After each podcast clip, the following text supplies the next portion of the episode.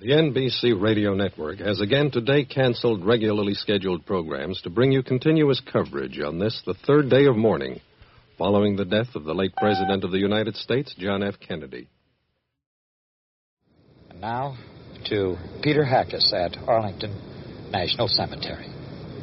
From our vantage point, located about 50 feet above the site of the Kennedy grave on a grassy slope just below the Lee Mansion, we now begin to hear the first strains of the marching band, the first unit, as it winds its way into Arlington Cemetery. It was exactly two weeks ago, another Monday, November 11th, Armistice Day, that the fallen president last visited this memorial resting place for the nation's heroes. On that day, not unlike this one, sunny, clear, Mr. Kennedy placed a wreath at the tomb of the unknowns. The events of the last few days completely foreign to his mind. Although who knows what thoughts lurked in the brain that day of the man who pulled the fateful trigger, even then. On Monday, November 25, 1963, John F. Kennedy was laid to rest at Arlington National Cemetery in Virginia. NBC Radio was on hand with press coverage of the event. That day, as he praised America's war dead, is now returning to Arlington suddenly to lie here with them. The grave site is perfectly located for this cemetery. As I said, on a slope below the Lee Mansion. From my vantage point, I look out over part of the Arlington Cemetery, then down across the Memorial Bridge to the Lincoln Memorial into Washington and beyond the Washington Monument, and of course on Capitol Hill, the Capitol building, whence Mr. Kennedy's remains began this fateful trip earlier today. It's interesting to note that no other graves are in the immediate vicinity of the president's burial spot.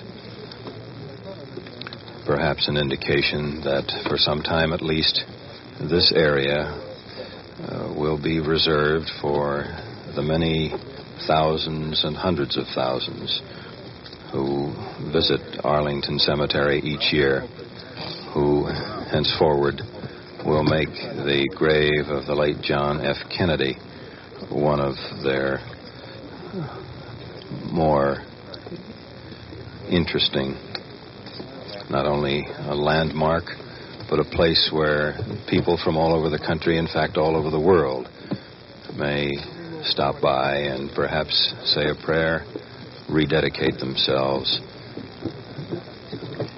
meditate and ponder the events of the day as they might have been seen and might have been faced by this man.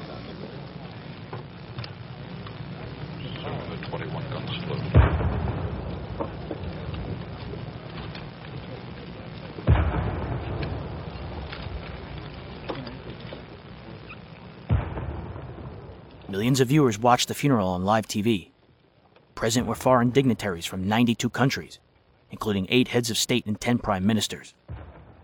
In addition to President Johnson, former Presidents Harry Truman and Dwight Eisenhower were in attendance, as was Prince Philip, the husband of Queen Elizabeth II, and Anastas Mikoyan, first Deputy Prime Minister of the USSR. The Roman Catholic Archbishop of Boston, Richard Cardinal Cushing, delivered the funeral mass at St. Matthew's Cathedral. For only the third time in history, telephone service in the U.S. was halted for one minute at noon Eastern Time. Las Vegas closed all of its casinos for only the third time in its history.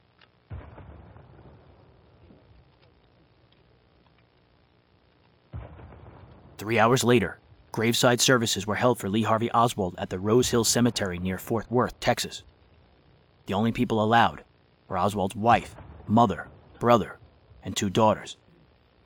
After a Lutheran minister from Dallas reconsidered appearing for the service, the Reverend Louis Saunders appeared on behalf of the Fort Worth Council for Churches, telling newsmen, We don't want it to be said that a man can be buried in Fort Worth without a minister.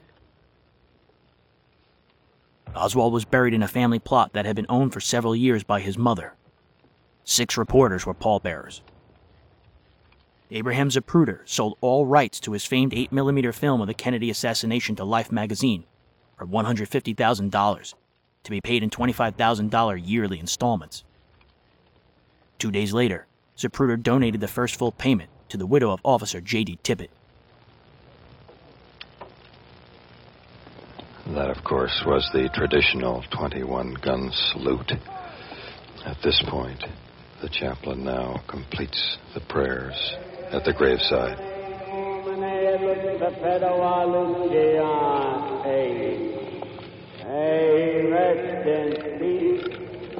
Eternal rest grant unto him, O Lord. May his soul and the souls of all the faithfully departed to the mercy of God rest in peace. Amen.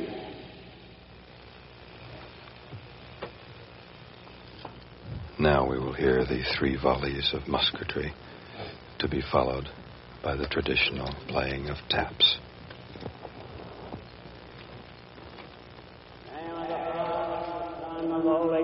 Amen. Father in heaven, hallowed be thy name. Thy kingdom come, thy will be done on earth as it is in heaven.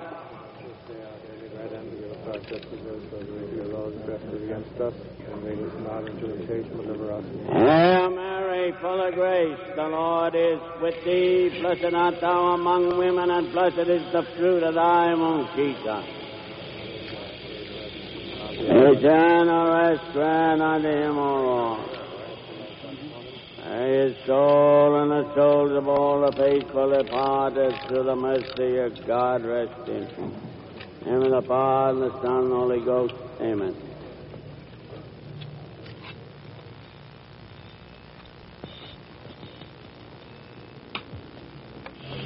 This point, Robert Kennedy has brought Mrs. Jacqueline Kennedy to a position directly in front of the casket and next to it.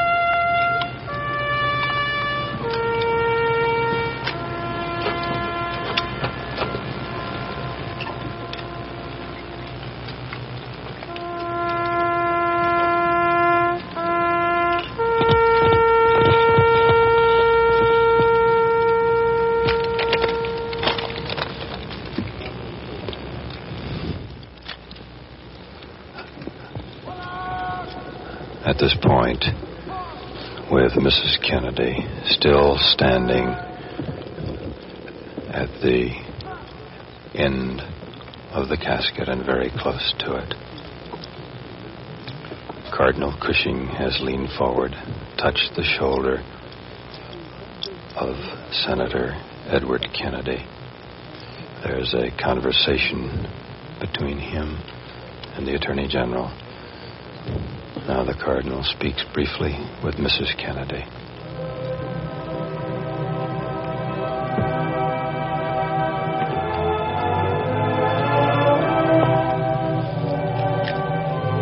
At this moment, the military honor guard begins to fold the flag which has draped the casket of the late president in prescribed military fashion.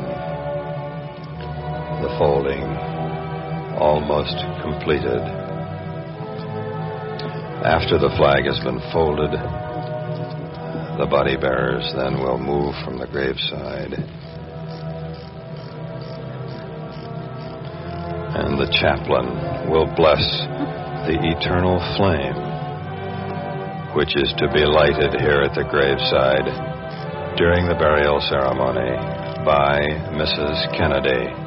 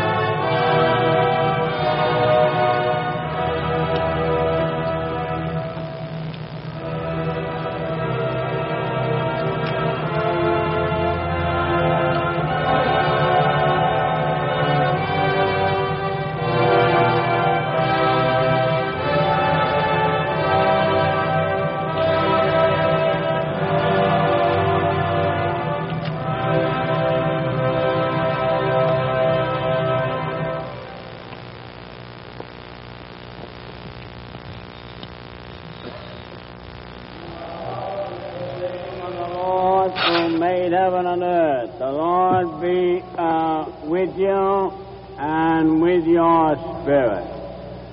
Let us pray.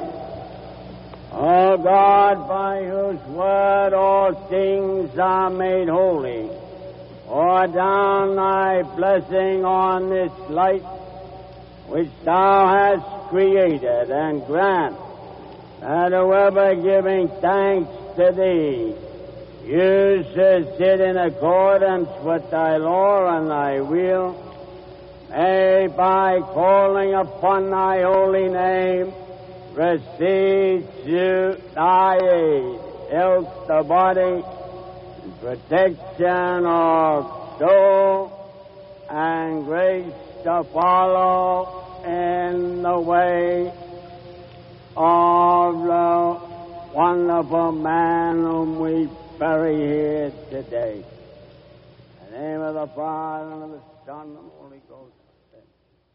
Continuing NBC's memorial coverage of the late President John Fitzgerald Kennedy, here is Morgan Beatty. Today was the day they said farewell all around the world. And now we cover the only member of the Kennedy family unaccounted for in Washington and at Arlington Cemetery.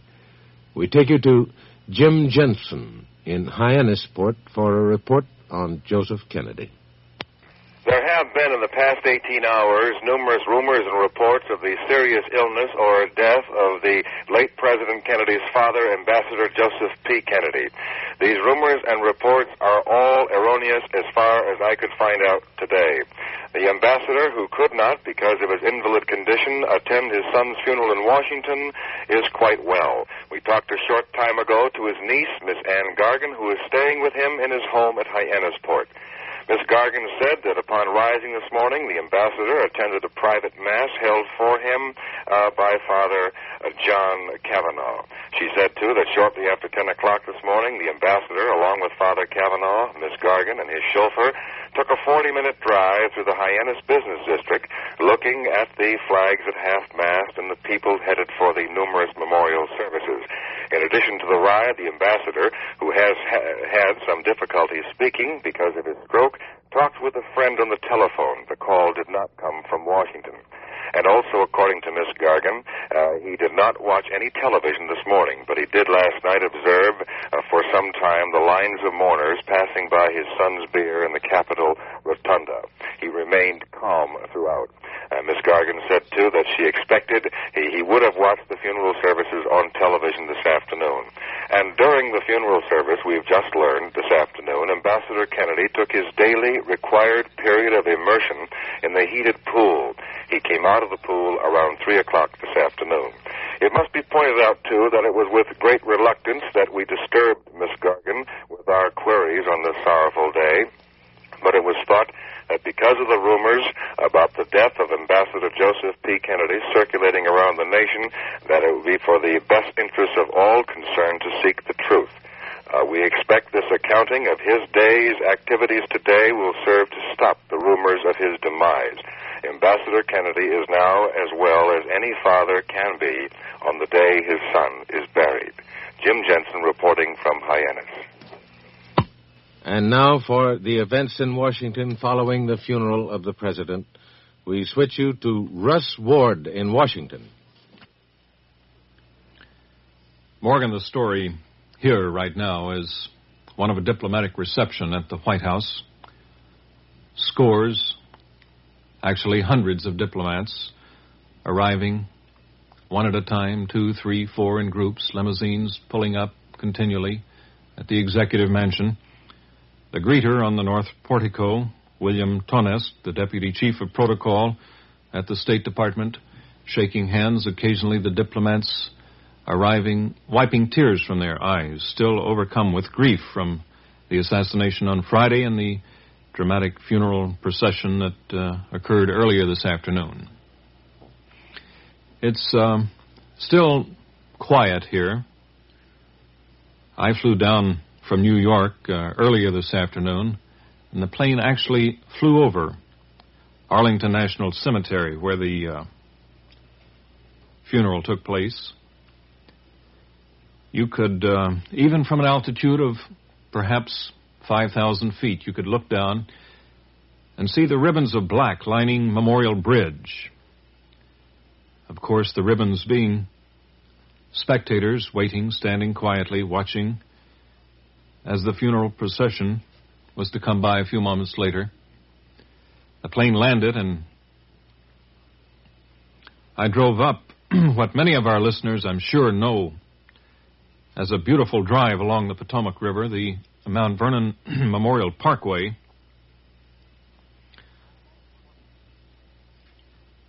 And all along the parkway, on both sides, cars parked five, six deep. People who had left their cars there early this morning to walk, oh, perhaps half a mile up to Memorial Bridge. The Arlington National Cemetery, of course, was closed to the public. But these people wanting to get a final glimpse of the funeral procession.